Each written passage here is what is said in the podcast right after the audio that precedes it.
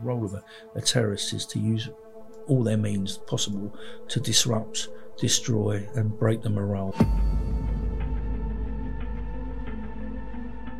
In 2001, we was we was away on a desert exercise, and then we, we same as everyone else. We we finished our day's training, and we put on the telly, had a brew.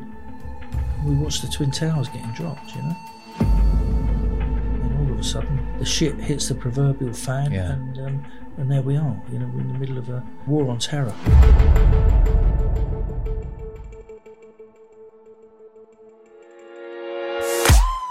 Matt Hellyer has lived a definition of an eventful life.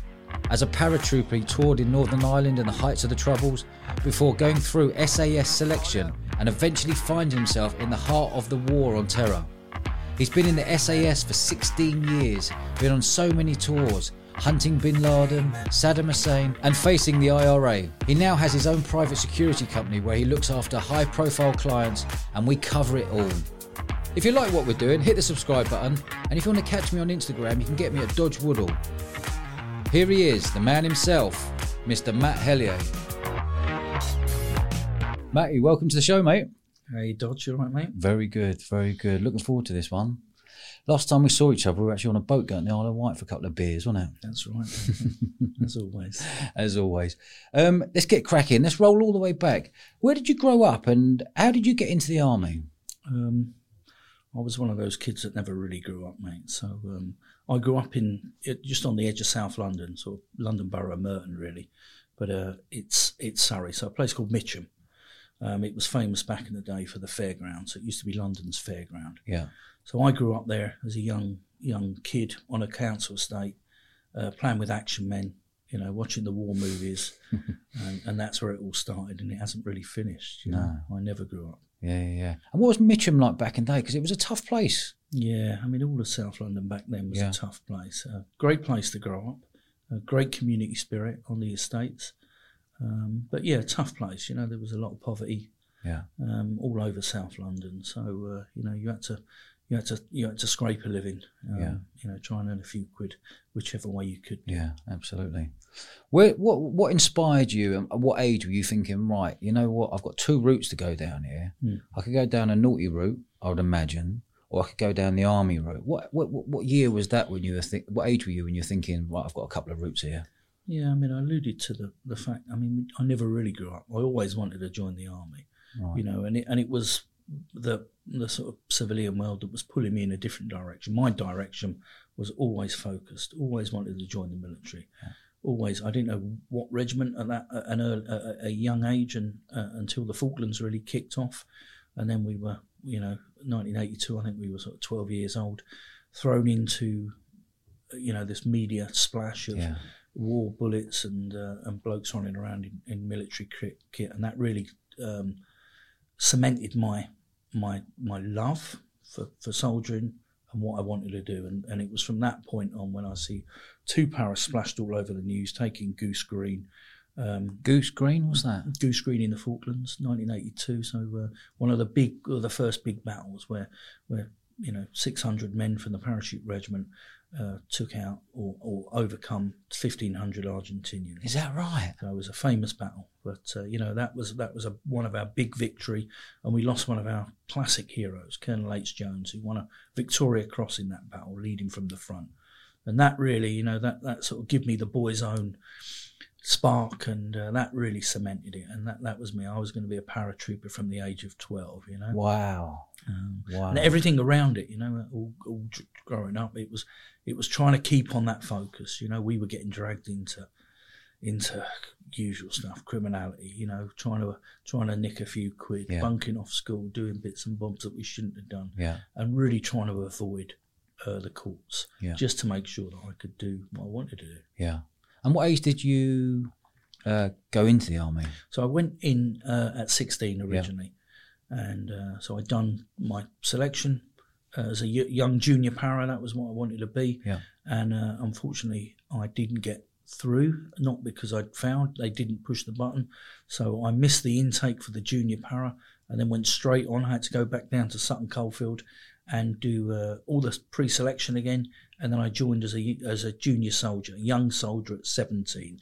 So I went to Depot Para in Aldershot, and then was abruptly booted out after about two or three weeks because I still had an outstanding sentence. So, you know, my civilian life overtook my military life at that point. It was something I was trying not to not to do, but I sort of faked it. I had a, a two year um, uh, suspended sentence for a, a crime, a violent disorder crime, which was basically getting drunk, running around, rolling around with people in the streets, and, and, and bloody smashing up uh, things. Yeah. Something you do, something you regret as Yeah. a youth, but something that's on your record for life. Yeah. So I joined the army thinking that I, I wouldn't have to disclose that. And uh, a few weeks later, they found out and give me. They were very kind. They give me an ad, admin discharge, and I had to slip back into civilian civilian life and serve the remainder of my sentence. So it's a good good kick up the rear for me to Yeah. uh, to make sure I keep my nose clean. you Yeah. know? And what was that feeling like when they found out? Because obviously you were dreaming about being in the army since the age of 12. What was that feeling like for you? Absolutely gutted. Yeah. Yeah. yeah, I mean that's all I wanted to do. I was there. I was wearing the army, you know, uniform. I was, I was full on, and and then all of a sudden, you know, to get that ripped away from you yeah. is is gut wrenching. But um, I mean, I found a bit of uh, solitude in the reserve in the TA. So although the British Army, you know, the, the regular army is all all swing, uh, all singing and all dancing. Administration was good. The TA at the time, I could, I, although I couldn't join the regular army because I had a suspended sentence, Yeah. I could get into the TA, and that's what I'd done. So uh, grabbed my brother, who was a who was a punk rocker at the time, and we went down to, to Mitcham Road Barracks in Croydon, and we joined a, a unit called 10 Para, which was a TA unit. So I had literally eighteen months in 10 Para, Yeah. Done the, the done the uh, the pre-selection, the P- company, and all that. Done my jumps. And uh, tell me, tell tell me what the next steps were after that. When did you first go on tour? How old were you when on tour? They call it tour. You know, it sounds it sounds all nice when you've gone to. I'm thinking like rugby tour, a nice tour with the boys and whatever. But actually, tour in the army is going to Afghanistan and Iraq and all these mad places. Yeah, that's right. So I finished six months um, training uh, with the Paras. Um, I was fortunate enough, you know, I got a champion recruit, so I could choose which battalion I, I could go to. And there's only one person in each platoon can do that, and I was fortunate enough to do that.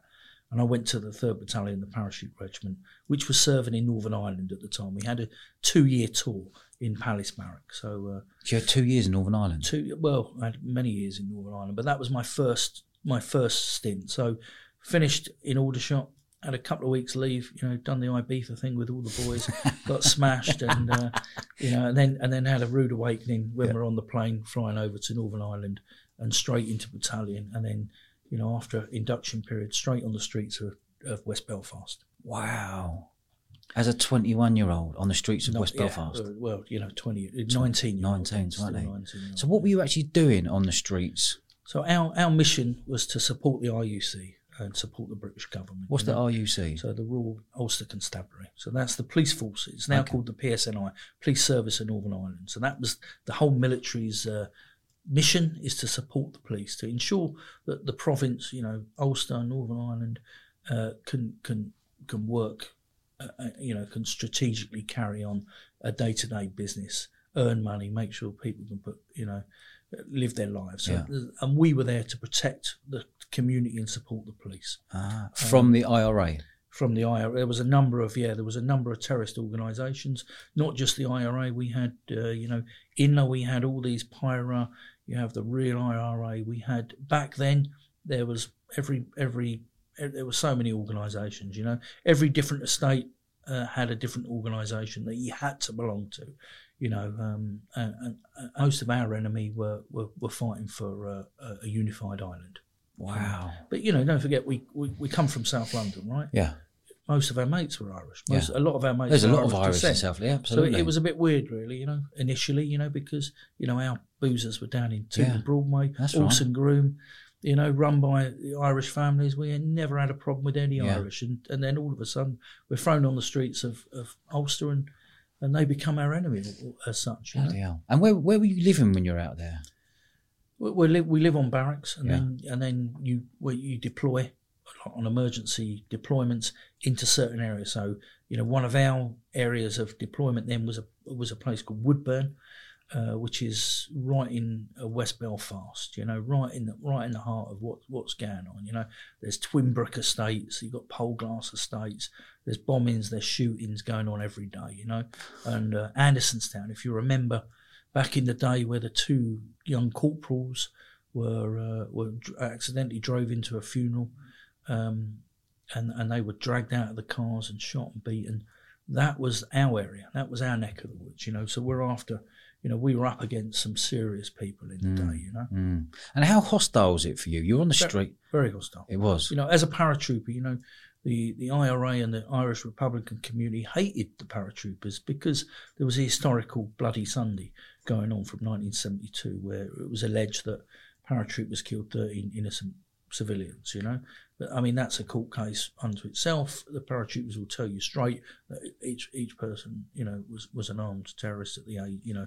But it's contentious, and it, you know, I wasn't there, so I can't comment. But so paratroopers were hated in the province, and to tell you the truth, paratroopers hated the Republicans. Yeah. So it, you know, the, the, the, it was mutual. You know, it was a, you know, it was a, it was man's own place. And know? and could you spot a mile off the IRA? No, you couldn't. You couldn't. No, okay. No, they're dressed as civilians. Yeah. They're terrorist organisations, so they're not they're not in uniform. You know, they they plant bombs uh, that no one sees. You you know, under under vehicle IEDs. You know, explosive devices. Um, you know, they're they're killing people indiscriminately. Um, so it's not then. You know, the, the, the role of a terrorist isn't isn't to stand up and fight against the British soldier. The role of a, a terrorist is to use all their means possible to disrupt, destroy, and break the morale of the wow. British. You know, and and there was bombs, pressure pads. You know, I was in, involved in a number of incidents incidents through the years where friends of mine were losing limbs.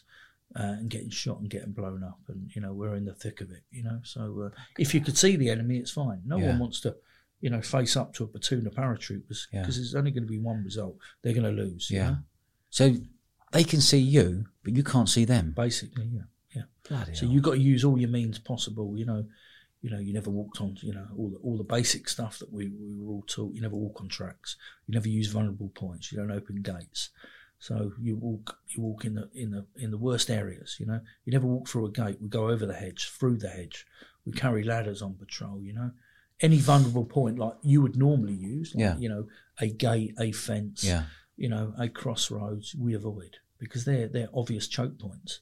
And if you walk into a choke point, you know you could expect a pressure pad, a bomb, or a shooting. You know you're going to be under attack. Bloody hell! What are the what are the rules, Matt, out there? Obviously, you're protecting your own life. You're protecting your mates' lives. What are the rules of you being able to open fire on someone out there?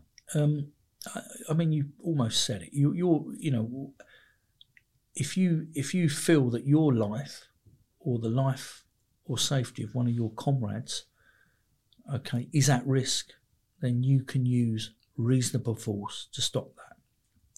And if reasonable force would equate to if someone is is about to detonate a bomb and you're about to die, then of course you could shoot. Yeah. Number one, you give a warning. No matter who we shot or what happened, we give a warning. Stop army or I fire. If they carry on, then you, you have to use reasonable force. But it could be, you know, it could be a a writer with a petrol bomb. Yeah. Okay, you don't necessarily need to shoot him. You, we had rubber guns, you know. Yeah. If he didn't, if he didn't, you know, rubber bullets. Yeah. So we had guns that fire rubber bullets. If the guy didn't, if he was lighting the petrol bomb and he carried on lighting him, uh, now that petrol bomb could, without a doubt, kill you. All right, and I, I've got friends that have lost limbs and died through through petrol, through burning. So you could use that. But you know, in a court of law, you've got to argue that, that it was reasonable force. Yeah. You know, and if you've got a, a, rubber bullet gun, yeah, and you use your your your you know your your normal rifle to kill him, there is a question there. Well, why didn't you shoot him with a rubber bullet? Why didn't you? You know. So have you got have you got two rifles on you, or have you got a pocket full of rubber bullets and a pocket full of? Some sometimes, yeah. So we used to have a, a couple of uh, rubber bullet guns slung across your yeah your back, you know, so we wouldn't automatically revert to shooting people with live rounds. Yeah. So in a riot situation, you know, there's young kids, there's women, yeah. there's people that are just, uh, you know, they're, they're, fighting for their cause, right? Uh, they don't deserve to be shot straight away. you know, you know straight away. Yeah. I don't mean that in a, Yeah. in a, in a rude way. Yeah. So, you know, you're trying to disperse the crowd. You're using everything. We're putting the shields up. We're using water cannons.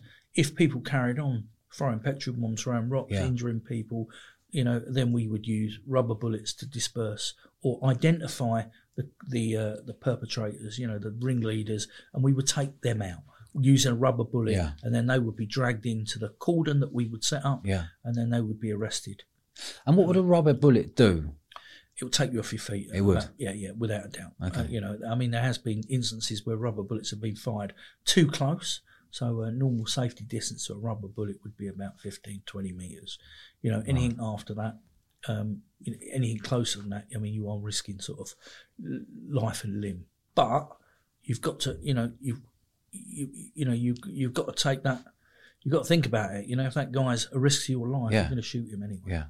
you know, you're going to save your life and the life of your comrades, all the civilians around you. Did you find having a couple of years out there, being around the Irish, did that make you angry when you come back to South London, knowing that South London's full of Irish, loads of Irish boozers and this and that? How did that make you feel when you come back to, to, to London? The first tour was fine, right? It was a, it was eye opener. It was, it was a great fun. You know, we did have we lost three guys when I was there. You know, in an, in an IED, but but because I wasn't very close to it, it didn't really affect me too much. Yeah. You know, the second tour. So we come back from Belfast in '91, and then we launched back into East Tyrone in '92. And one of my patrol members, uh, a- young guy who joined the battalion, within six weeks, he, he uh, we found a uh, we found a, a mortar that was used to kill uh, police police soldiers. So we put in a cordon so around that to make sure that you know no one could get in. Yeah. Uh, we needed to clear that mortar. And when we were putting that cordon in, one of my patrol members, um, a famous guy now, a guy called Alistair Hodgson, stepped on a pressure pad. He was 10 metres away from me and he lost both legs. And, uh, and, and it was my, my, you know, my duty. Um, I was one of the, you know, I was a young paratrooper. But I was a trained medic as well. Uh, and then, you know, I managed to get to him quick and, and apply tourniquets to what, what was then uh, two stumps. So his legs, one of his legs was missing, the other one was mangled. And, and uh, you know, and I, I don't know what, you know, Alistair doesn't like listening to this sort of stuff, but, but uh, you know, Alistair now, after losing legs, he was about to die. Um, he survived. He, uh, he he's now a champion free fall Is he? free fall. So he's in the British British G oh, British GB team free fall, you know, Wow. uh, instructor. So uh, Wow. Wow, wow, wow. So that's your second tour. that You was were, my second tour. Yeah, in that instance, you know, I come back from that tour, and yeah, I mean, I had um, without a doubt, I had issues Yeah. on that, you know, and uh, and the first thing I do when I when I come back when I come back from that tour in '92 was uh, phone up my brother, get round the house. You know, we're going on a we're going on a beating mission. Yeah. So, uh, dress, Union Jack shorts, parachute regiment tops, follow me. And we walked into one of the local Irish pubs. And the bouncer at the door, who sort of knew us from old, says, Matty, you guys are brave. Yeah, we had nothing to lose. We walked in there and we had a fighting withdrawal from that pub, you know. Uh, but we, I had to vent the anger, you know, and we fought all the way up to it in High Street, you know. We had cars against us, everything. And, uh, and then we were eventually lifted by the old bill, by the police, who, uh, who weren't sympathetic to our cause um, took us down the station. We spent a night in the station with a caution uh, and let us out. But you know they could understand the, the anger behind Yeah, it. You I know, I was venting this anger. I needed to vent, get this out on someone. wow. Uh, so uh, we didn't. We sort of provoked it, but Yeah, yeah, yeah. people in, in that pub wanted to, you know, didn't respect the parachute regiment Yeah. and the Union Jack Yeah. shorts. You know, so uh, so it ended in, in a good roll around. Yeah, mate. by. So this was 97. Yeah. You then came back to England. Yep. And then where were you? Where was your next tour? So I, I then um, applied for SAS selection. So uh, so I went on SAS selection and left the battalion in '98, uh, and then sp- spent six months um, on on SAS selection, uh, and then and then passed SAS selection. I failed the first time. Um, I had an injury, and and uh, which which uh, affected my fitness. And so first time's always a recce Yeah. you know, come off on the hills, brush myself off, dust myself down, get fit, straight back on the next course, and then Really? passed it. And uh, you know, So just break that down. In your mind, you're a paratrooper. That's like the Premier League. To beat SAS, that's like the Champions League, right? Yeah. And what what inspired you to get to go into the SAS? It, it's something. I mean, when I joined as a young paratrooper, you know, joined the army, you heard about the SAS. Yeah. You didn't really know too much because we had the Iranian embassy siege when you know it was beamed all across all across the TV in Yeah. '98 when I was ten years old. Yeah. But it, it seemed so far away. And after spending a number of years in, in the parachute regiment and speaking to some people that had passed before me, um, I realised it was achievable and it was something that, that I could do. And it was a different, different. You know, it's you know a lot of seventy percent of paratroopers are in the SAS, or seventy percent of the SAS are paratroopers. Yeah. You know, when Yeah. I joined. Okay. So, uh, so it was almost like a stepping stone. Yeah. You know, it didn't. It, uh, you know, and I mean, you know, it wouldn't bother me if I stayed in the parachute regiment for the for the, the whole of my career. You know, Mm. I'd love to have done that. But at that time, I wanted to change. I wanted to try myself, test myself. Yeah. So I went on SAS selection and passed. Uh, and then I spent the remainder, you know, 15, 16 years in the SAS for the, the final few years of my career, you know. Wow. Wow, wow, wow. Uh, Just on the SAS, SAS selection, that six months, give me, give me an idea of what you had to do. Yeah, I mean it's completely different. You know, it's uh, it's all about self discipline, right? You know, we say that as young rogues, but you need self discipline. You know, no one's pushing you, no one's asking you, no one's telling you, shouting at you. You know, you get up in the morning, you got you got your first month of uh, you can you've got to prove your fitness, right? Yeah. You've got to prove that you can carry heavy loads over high mountains for long distances, Mm. right? That is just that is like your your um, entry Yeah. visa. Yeah. You know, everyone thinks it's the hardest part of selection. Well, it's not. That is your entry visa to get in and, and prove that you're you're actually capable of completing the remainder of the training. So we spend a month in the Brecon Beacons and Elan Valley, and it's a rude awakening In trust me. Wales. In Wales, you Mm. know, no matter how fit you are, Yeah. you know that course is designed to to, to hurt you. You've got to be robust. You've got to be fit. You've got to be prepared. Everyone's carrying an injury by the end of the course, and you've got to have that mental endurance to carry it on, like sportsmen. You know, you got you got you got to play every Saturday, right? Yeah. When you guys were playing, Yeah. you know, you're going to have a niggling injury, Mm. right? You've got to your mind over matter. Mm. You've got to push through.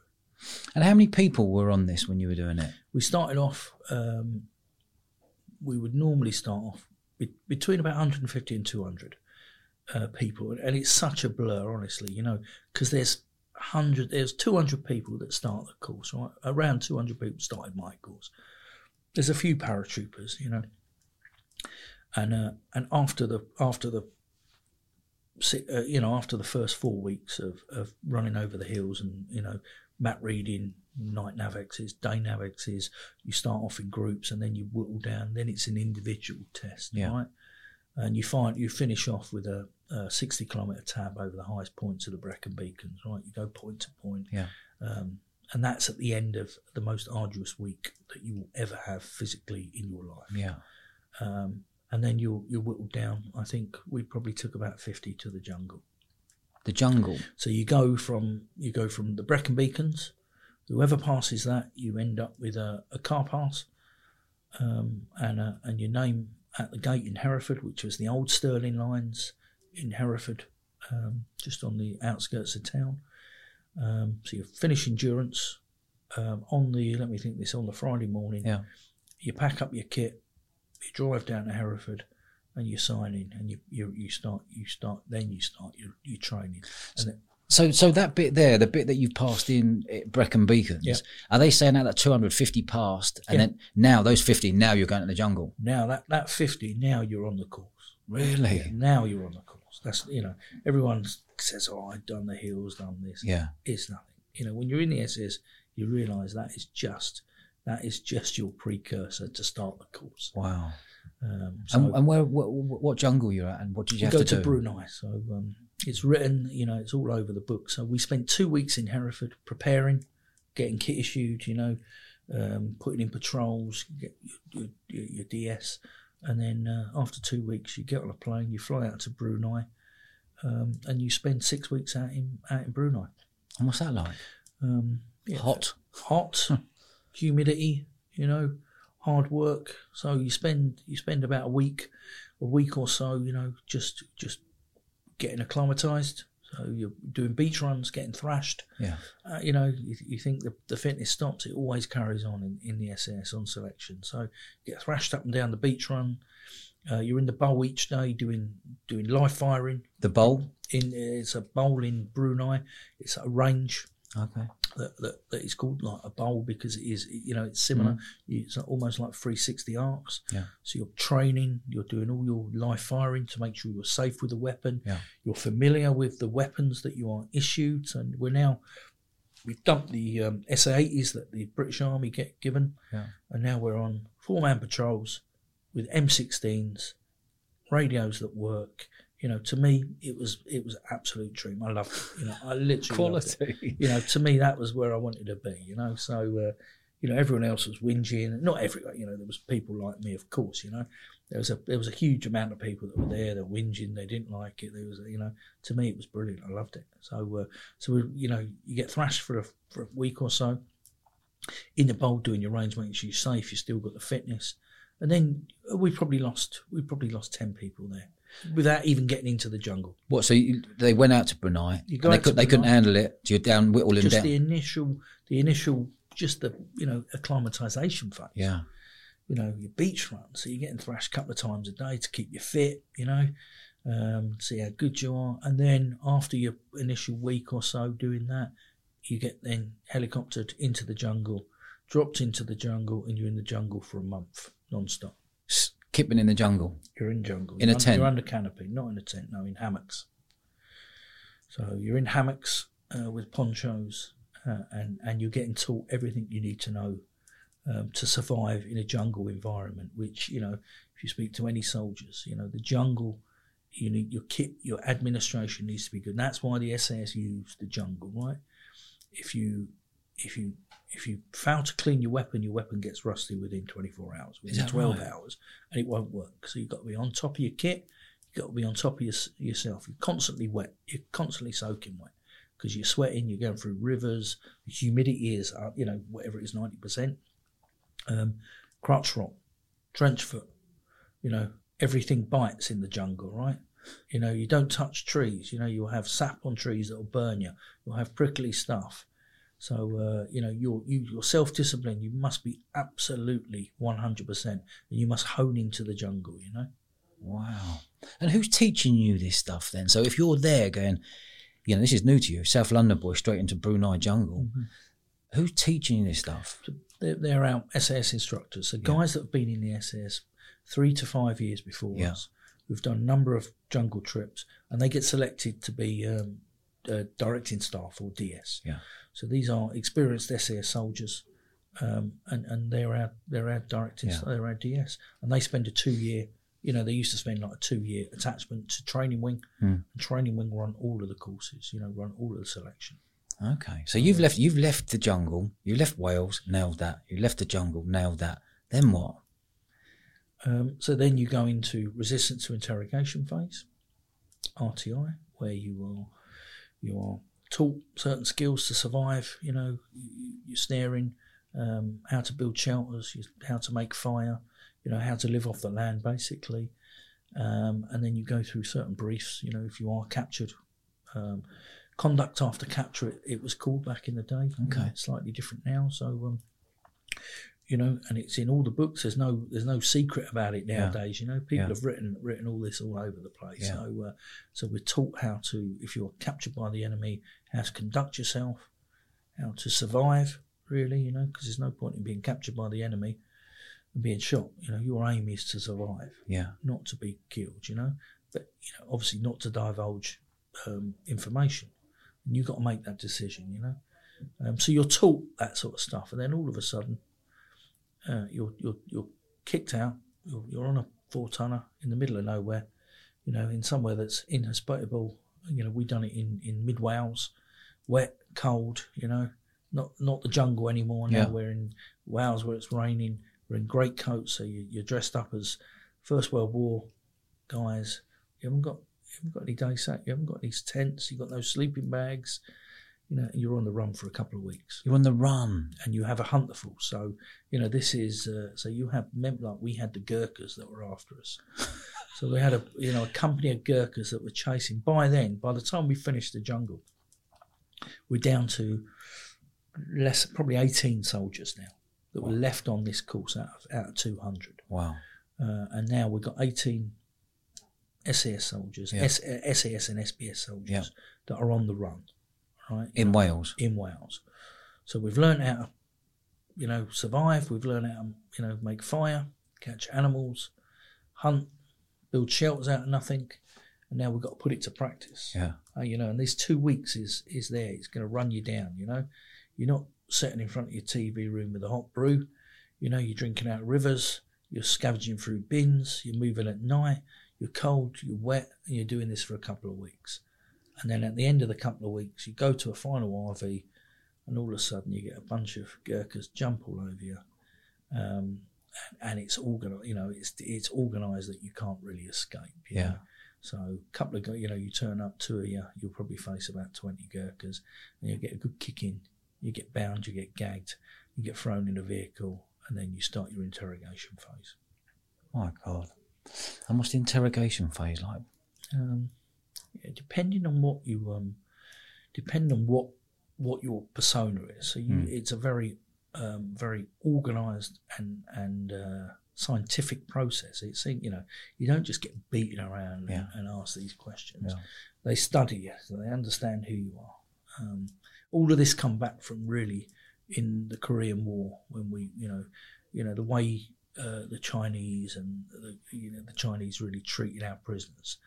Um, you know, and it and it is so it's now scientifically moved on. It's moved on even further now. So they look at you. You know, if you're a big, big hard bloke, Yeah. you know that most of us was. Yeah. No point in putting a big hard bloke against him. You know. Yeah. You can you can whittle them down. You can scare them. You can you know you you you know you you're bound. You're blindfolded. You're in the dark. You're cold. You're wet. Your body's broken down. So you're naturally now Yeah. shaking, and they will break you down constantly. So you know you have. I had I think about 11, 10 or eleven different interrogations. I'm, I'm moving on to Yeah, yeah. 2001 right now Yeah. with the Twin Towers. That's right. Where So- were you in the Twin Towers, and what did you, what did you have to do as soon as you heard that the uh, Yeah. planes had gone straight in? you know, interesting. After after selection, we, we went on and we fought in, in Bosnia. So we went and opera straight away into operations in Bosnia. We fought in Sierra Leone in Africa. You know, um, you know, in 2000. So and then in uh, in 2001, we was we was away in the desert on a on a on a desert exercise, and um, and then we we same as everyone else. We we finished our day's training, and we put on the telly, had a brew, and we watched the twin towers getting dropped you know? And you know and then and then you know that atmosphere changed you know? Life changed you know? We were used to in and out doing small operations you know in in undisclosed countries you know or doing stuff that you've seen on the news the big sierra leone job you Yeah. know the bosnia stuff the indicted people that was our job you know we you know we, we were part of everything like that and then and then yeah and then all of a sudden you know the shit hits the proverbial fan, Yeah. and um, and there we are. You know, we're in the middle of a a, a- a war, and uh, you know, the war on terror. Do you remember that moment when the atmosphere completely changed? Yeah, yeah, sure. It, it was literally that day. As soon as it went down, things started getting more serious. You know, and it, it didn't take us long. So within two weeks, we were we were deployed into Afghanistan. So Afghanistan was something we all knew. Yeah, we never really thought we'd be fighting in the place. It was a Russian, you know, we remember the Mujahideen fighting the Russians and the, the chaos the Russians went through. Yeah. All of a sudden, we're thrown in the middle of it. And we'd seen the Taliban, you know, committing atrocities, atrocities through that country. And now, two weeks later, we're in Afghanistan. And we're hunting, we're hunting these, you know, we're hunting Osama bin Laden. yeah. He was one of our main targets, and we nearly caught him. Uh, we are hunting, you know, we are, we are, we are in, in the fight. We are battling. Wow. Um, Go back, go back a couple of seconds there. You nearly caught him. Tell me that story. well, I mean, you know, it, a little bit of hearsay, but we had uh, we we had deployed on on, on an OP observation post, uh, and we were looking at a certain area that that that we knew it was an area of interest. Um, as as it transpired, it was a it was an underground mine, um, and they believed that Osama was in that location. So we had got in there within 24 hours, set up an observation post, um, and then we moved the squadron in to clear the mines, to clear the underground bunkers and stuff like that. And it had transpired that some of the people that, that we'd caught and spoke to um, had then divulged that he'd left just before we'd arrived. Wow. So, uh, you know, the war could have been finished, you know, within weeks. Wow. But, uh, I mean, he was a very, obviously, intelligent, sharp cookie with lots of contacts all over the place. you Yeah. know. Um, But I found that amazing how you've jumped straight in, straight to the source, found out where he is immediately, and you're in. How many men were? How many men were you operating with at the time? that's, uh, you know, there's a couple of squadrons there. So each squadron is around 60 people. So, Sixty in each one, is it? yeah, yeah, around that, yeah. And they're all like brothers to you. Yeah. What What was the movements for you after two thousand one? Was the main aim to get hold of Bin Laden? Um, it was really. I mean, it was part part of that, and you know, after we, we went straight into a, a, a huge battle, um, Kohi Malik, where we, we had a few people injured. I think we killed 80, 80 um, foreign fighters and Taliban, um, and uh, and then you know that was out within within like forty eight hours. No, within about three days, seventy two hours of being in country. So we went straight into this battle, and that was our main battle. Um, and then the Taliban withdrew into Pakistan. Um, you know, the terrorists now morphed back into civilian clothes and become civilians again. Mate. And then, and then it was fairly, you know, it was fairly. Afghanistan was fairly quiet and fairly controlled for the next four or five years, really. You know, so we bounced back a number of times. You know, bounced back, coming back to England. into Af- yeah, come come back to England. Yeah. So we went in there sort of a couple of weeks after September the 11th, and then we were back for Christmas, and then we were back out in January. Um, you know, back out in, in Afghanistan in January, and then and then we were in and out, um, in and out of that country for a number of years. Mm, mm. I had an, I, you know, after that, I, I spent another couple of years over in over in Ireland, over in Northern Ireland. You know, so I went back to You there. wanted that buzz again, didn't you? We needed that. Yeah, well, you know, it is the army. You get told Yeah. where you go. But Yeah. no, it was a great, great fun. So I sort of stepped back and went went back over to Ireland for a couple of years, Mm. working undercover um, against the, the terrorist organisation. And what year was that? That was 2003. So that was still going on all that time. Yeah, yeah, yeah. So that that went on, and then and then we had the Iraq, you know, second Gulf War. You know, uh, which we, you know, as soon as I, I finished in Ireland, we, my squadron deployed straight. You know, I went back to the squadron after a couple of years in I- in, in uh, finished, you know, 2002 to 2004, Yeah. and then uh, and then went, went straight back into Iraq, where that become our focus now. You know, so now we're looking for Saddam and the Ba'ath Party. You know, The who? Saddam and who? Saddam and, and all his old, uh, you know, cronies and Yeah. such. You know, the Ba'ath Party, who, Yeah. were, who were the who were the, the Sunni regime that that had been, uh, you know, had turned Iraq into. Although Iraq was a stable and secular government, you know, it, uh, you know, Saddam. Obviously, you know, we went into that for a reason. You know, Yeah. uh, weapons of mass destruction. You know, there's another contentious issue, but of course we know Saddam used that against the Kurds. He used it against his own people, um, and, and and and you know, um, so that was our main aim. We went into Iraq to to find these people. You know, um, and again that was that become a focal point for all international terrorists. You know, Yeah. so it was Afghanistan and Iraq. So now we're bouncing in between both countries. Wow. So our, my life was not, you know, each year I'd spend nine months a year away on operations for the first four years. For the, those Looking for four years. Saddam or looking for Bin Laden. Looking, you know, and there's there's people that are, you know, uh, the terrorists. You know, the, there's people that are causing these countries to be unstable. So our role in um, our role in Iraq is uh, is well documented in in a book called T.F. Black. Um, and we were, you know, you know, we were there to, to ensure that, that Iraq could function as a as a as a country. Mm. You know, they could function as a country. So we were there to stop the car bombing, stop the terrorists. Um, you know, stop the atrocities going on that was carried on. You know, Baghdad was an absolute war zone at that Was time. it? You know, it was car bombs. You know, I don't know, tens, twenty car bombs going off. There hundreds of people getting killed each day. Um, so you're constantly seeing people getting killed, getting wounded, getting blown up, getting shot. Um, you know, on some tours we're busier than others, and uh, you know, but you, you you're in that mindset. Yeah. You, know, you are. You're. You know. You're, you're. You know. At that time, you're a hunter. You know, our mission is to. You know. Detain and destroy. Yeah. And what's that feeling like for you when you've got someone in front of you going, shot, shot him dead? Is it just a, we did a job, that's it, I'm going to shoot him, shoot him. It was the right thing to do at that right time. Yeah, yeah, of course. I mean, you know, the intelligence that is put in front of you.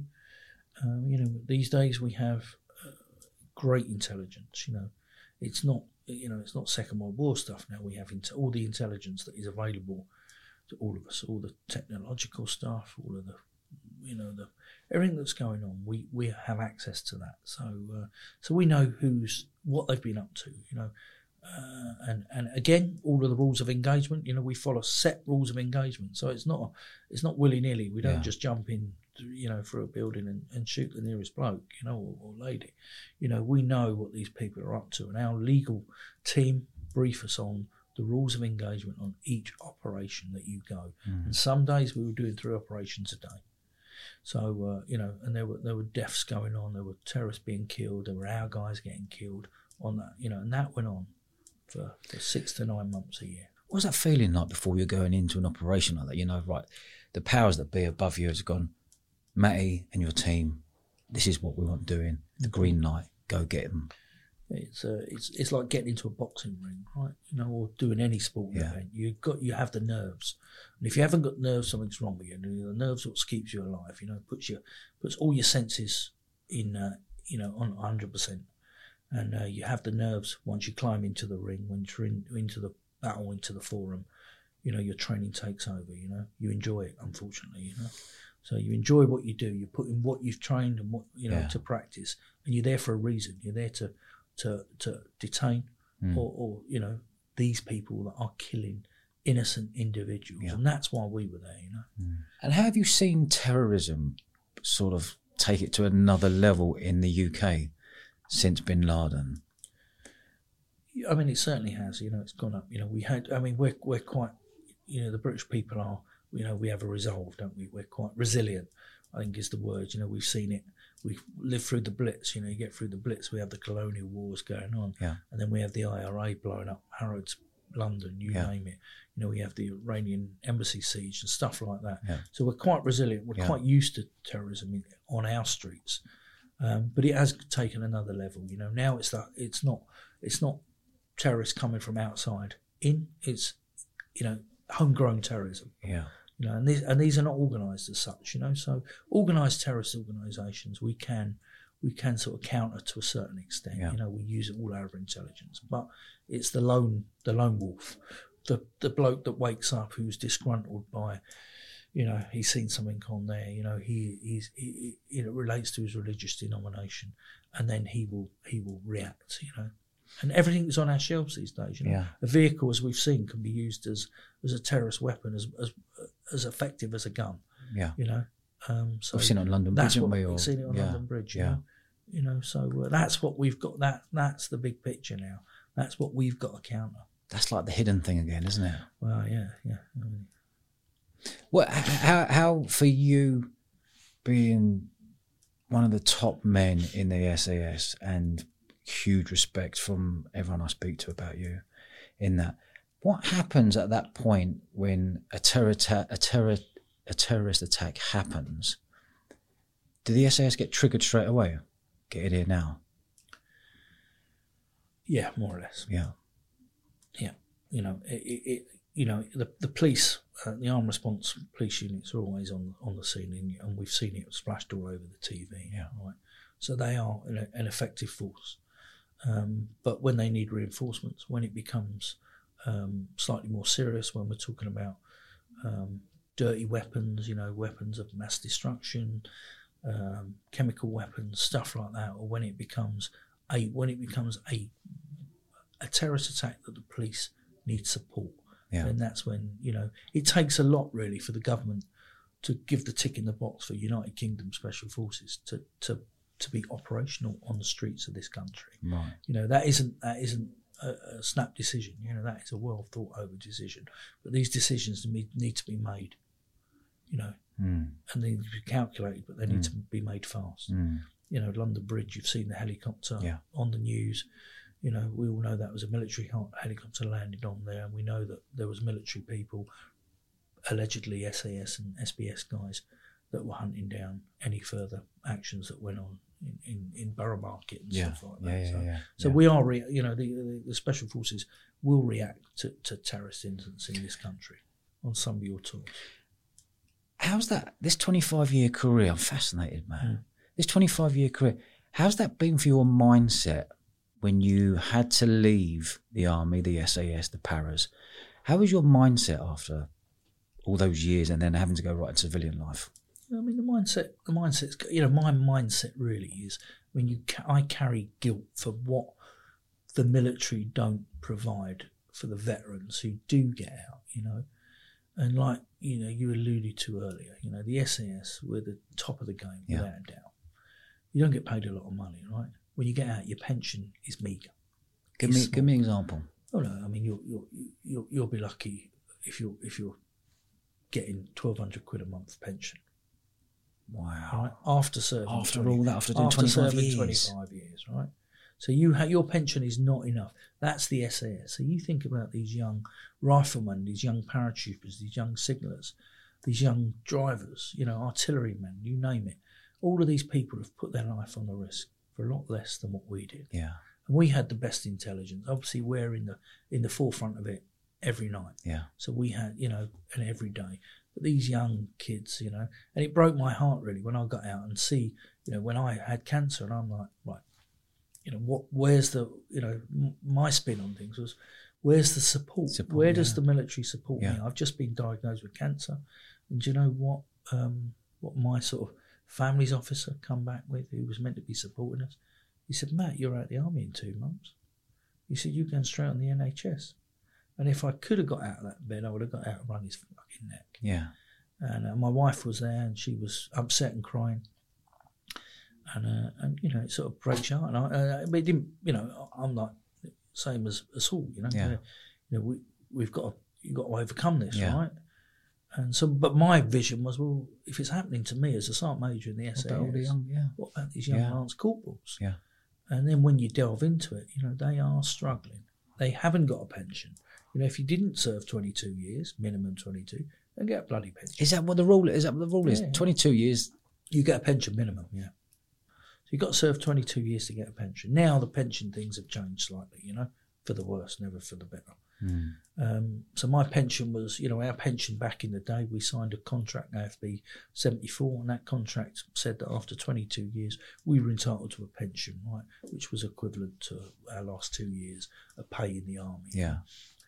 But now they don't get a pension. They get, don't see a pension till they're 55. Hmm. You know, so these young soldiers are out on the, uh, you know, out on the streets, out in the war zones. They don't see any pension. You know, they've got to get out the military, and then they've got to, then they've got to find a new career, Yeah. Which is know, difficult. which is bloody Yeah, difficult. mate. Yeah, yeah. What sort of wage would they be on going into the army? What sort of money would they be Oh, on a year? gosh, think, you know, The youngsters going straight in at 18s, 19s, 20s. I think you know when I joined, we were on probably five, six hundred quid a month, if Mm, that, if mm. that. You know, um, now they're probably.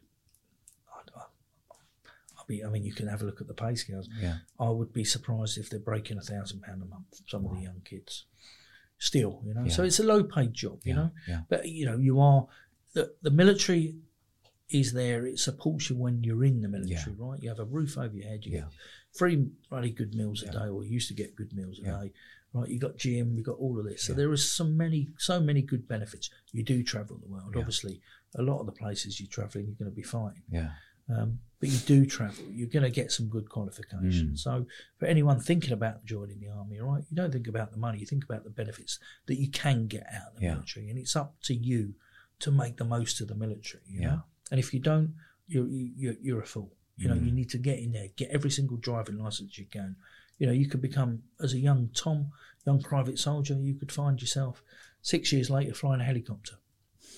You know, so there's there is some opportunities Yeah. in the military, and it does open it all up. Mm. You know, there are some career structure stuff that you never see in civilian street. Yeah. So, but it's when you get out. You know, you must always join the military and always keep one foot on the outside. Yeah. Yeah.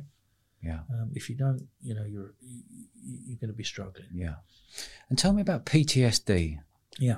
It's, it- it's everywhere at the moment. Everyone's talking about PTSD.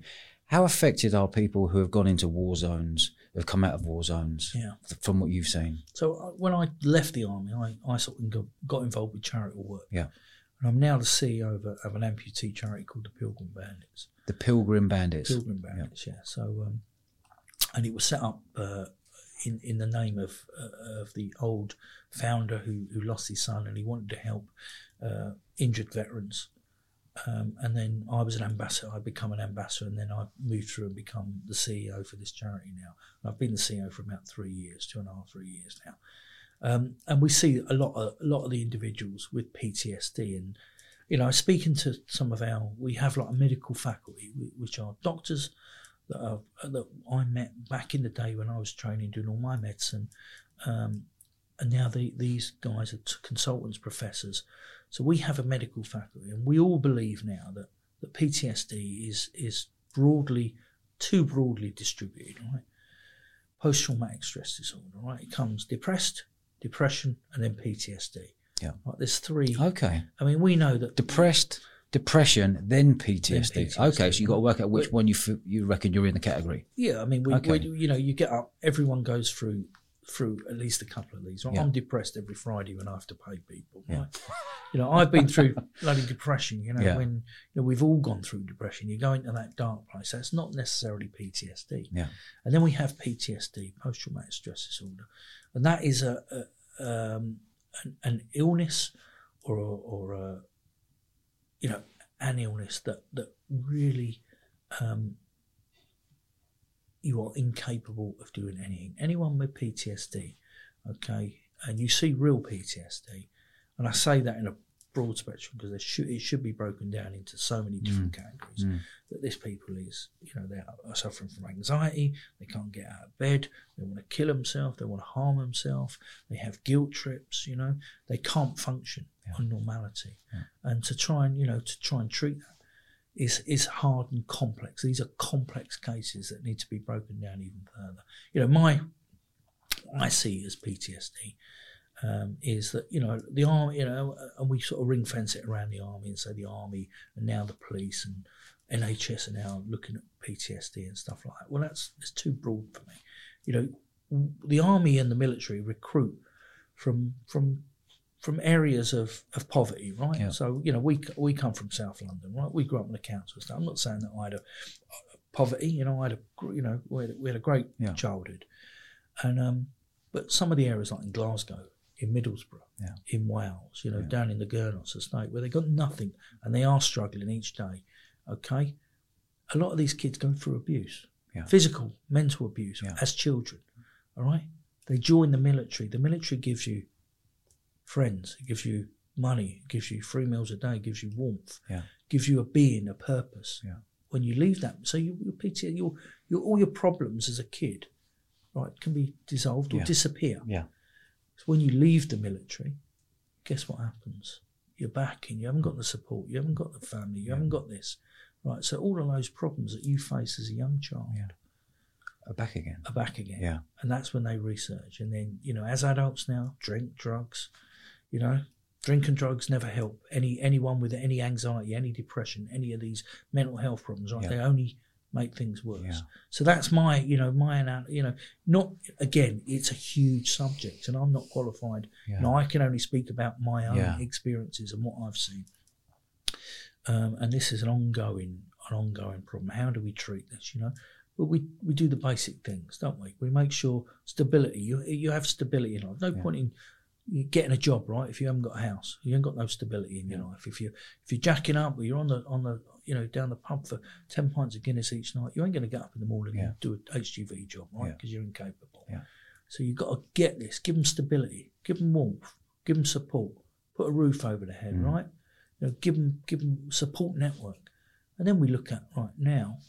we can start. You can start earning Yeah. your own money. Yeah. And if you earn your own money, you know you're going to be self-supporting. You're going to feel that pride in yourself again. Yeah. Okay, and so it's a long process. Yeah. But foundations, you know, support Support. and then what? So this is from 2015. You've now left the SAS. Yep. Your next move was right. I need to earn a pound note. Yeah. What was that for you? So I, I took over the I took over the security company. yeah.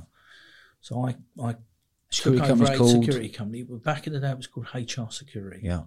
Right. So uh, so we had a security company selling armored cars, doing stuff in Iraq and, and all over the world. That was called Amoeba. Strange name, Yeah. but that's what it was called. Yeah. And then the, the it then morphed into HR Security, where we provided manpower, um, close protection, security um, to a lot of a lot of, lot of high net worth individuals and, and people. And then we um, then my role was so I nurtured that, and we we had a maritime wing. So we had a land based and a maritime wing. So we had a maritime security company where we would put boots on boats, arm arm people on boats, and secure against anti piracy. Is that right? And then I sold that company or that part of that company in um, all of it really in around 2016. Okay. So we nurtured that, built it up, and then sold it. So then- you were you were putting you were putting you said uh, putting soldiers on boats. Was that to stop the Somalian pirates and just just explain that because I don't I, I saw it on the news and the press and stuff. What actually was happening? So, um, back in, I'm trying to think what year, early 2000s, the, the, the, the history around, uh, you know, piracy has been around as long as mankind, Yeah. right? And, uh, but, but the recent surge of piracy was it, a, a security company was um, asked to provide a maritime coast guard for Somalia, Yeah. for Somaliland, for Somalia, uh, back in the early 2000s. They provided the training, armed the individuals, and they would they would keep the fisheries, you know, keep Yeah. keep the waters free from fisheries. The government didn't pay these individuals, Yeah. so all of a sudden they had weapons, they had boats, and then rather than um, get paid by the government, they would intercept fishing vessels and, and give them, you know, give them money, extortion, Yeah. uh, to allow them to fish in that area. Right. And then that just grew and grew and grew. okay. And then these guys with guns and boats, you know, become a great business in Somalia. So these were Somalians. These are Somalians, yeah. These are. This is all really, you know, hell. although it happens all over the world. Yeah. You know, the, the, the you know the big upsurge in the ear- you know early sort of two uh, late 2000s, 2009, 10, Yeah. 11, all that was now anti-piracy. You know, as, uh, and we know, you know, we're, we're sat in Poole now. Yeah. We know a couple of companies that are knocking around here, good friends of ours Yeah. that have, have made an extremely successful business out of that. You know, anti-piracy companies. So they they then were like, right, if these pirates are extortion and, and robbing people, etc., then we're putting our men Yep. on the boats Yep, with guns to get rid of the pirates. that's right. Initially, it wasn't with guns, so a lot, a lot of the companies wouldn't allow um, their security guards to be armed. So they would get on the boat and they would try and to to defend that uh, vessel with barbed wire, with oil drums, with Really? whatever they've got. And uh, you know, uh, have you done? Have you spoke to Phil Campion? Have you done a podcast with Phil? I haven't, but I'm Phil's gonna. a, he's a good good mate of mine, Mm. and Phil he's got a great book called uh, Born Fearless, and he's got a great story, and was a was a was a good friend of mine in the SAS. But Yeah. when Phil was a was a was a security guard on a boat, you know, he didn't have a weapon, and he ended up throwing anything he can at these pirates. The pirates were scaling up the side of his boat. he ended up throwing fridges at them, barrels at them, and he deterred them. You know, yeah, yeah, yeah. and you know very close but but as it as it evolved you know the um, the companies like shell Yeah. oil and all these big companies um, authorized weapons to be carried but the you know the weapons were were all serial numbered they were extremely well controlled Yeah. uh, the ammunition was accounted for you know there was no you know it was a very controlled industry and it still is Yeah. um, so that industry become you know part of what we evolved into Mm, you know one of those companies and, and then I sold that that company mm. So you were basically stuff like Shell would come to you and say, "I need ten men on that ship, that vessel," and you'll put your men out. At, for example, I'm just guessing here, a grand a day, whatever it may be. Yeah. Where were those men coming from? all ex-military All ex-military. all ex-military so uh, there is a there is a there is a, a um it's called the circuit so ex-soldiers come onto the circuit and do like armed bodyguard or armed asset protection or security, you know, into that security world, and that's what uh, that's where they, you know, they they've got to do certain courses. Yeah. Um, you know, it costs them a lot Yeah. to do courses. They can do it on their resettlement from leaving the military. Um, they've got to be trained in the weapons that they're using. Yeah. They've got to know the rules of engagement. They've got to know how to do, you know, so these, these courses are like bodyguard courses Yeah. for maritime. Yeah. Um, so they're well trained individuals that protect huge amounts of money and vessels. Mm. And is that whole is that whole Somalian pirate thing put to bed now because they know that everyone's on the ships with, with guns? It, and it certainly um, it certainly quelled it for a bit. You know, Yeah. as soon as weapons come into play, the uh, the security industry on the anti piracy slowed down a bit. Yeah. Yeah. Yeah. yeah. Pirate slowed down a bit. Yeah. Wow. Matt, this has been absolutely fascinating, mate. We could go on for hours, literally fascinated. I really thank you for coming in and being so uh, honest and upfront because it's a whole new world to me. And you've certainly had an absolutely amazing, eventful life. And uh, I wish you all the best with your company moving forward, which you're absolutely smashing at the moment, and the CEO of that charity of your charity. Um, and I appreciate for everything for today. Thank you. Cheers. You're a good man.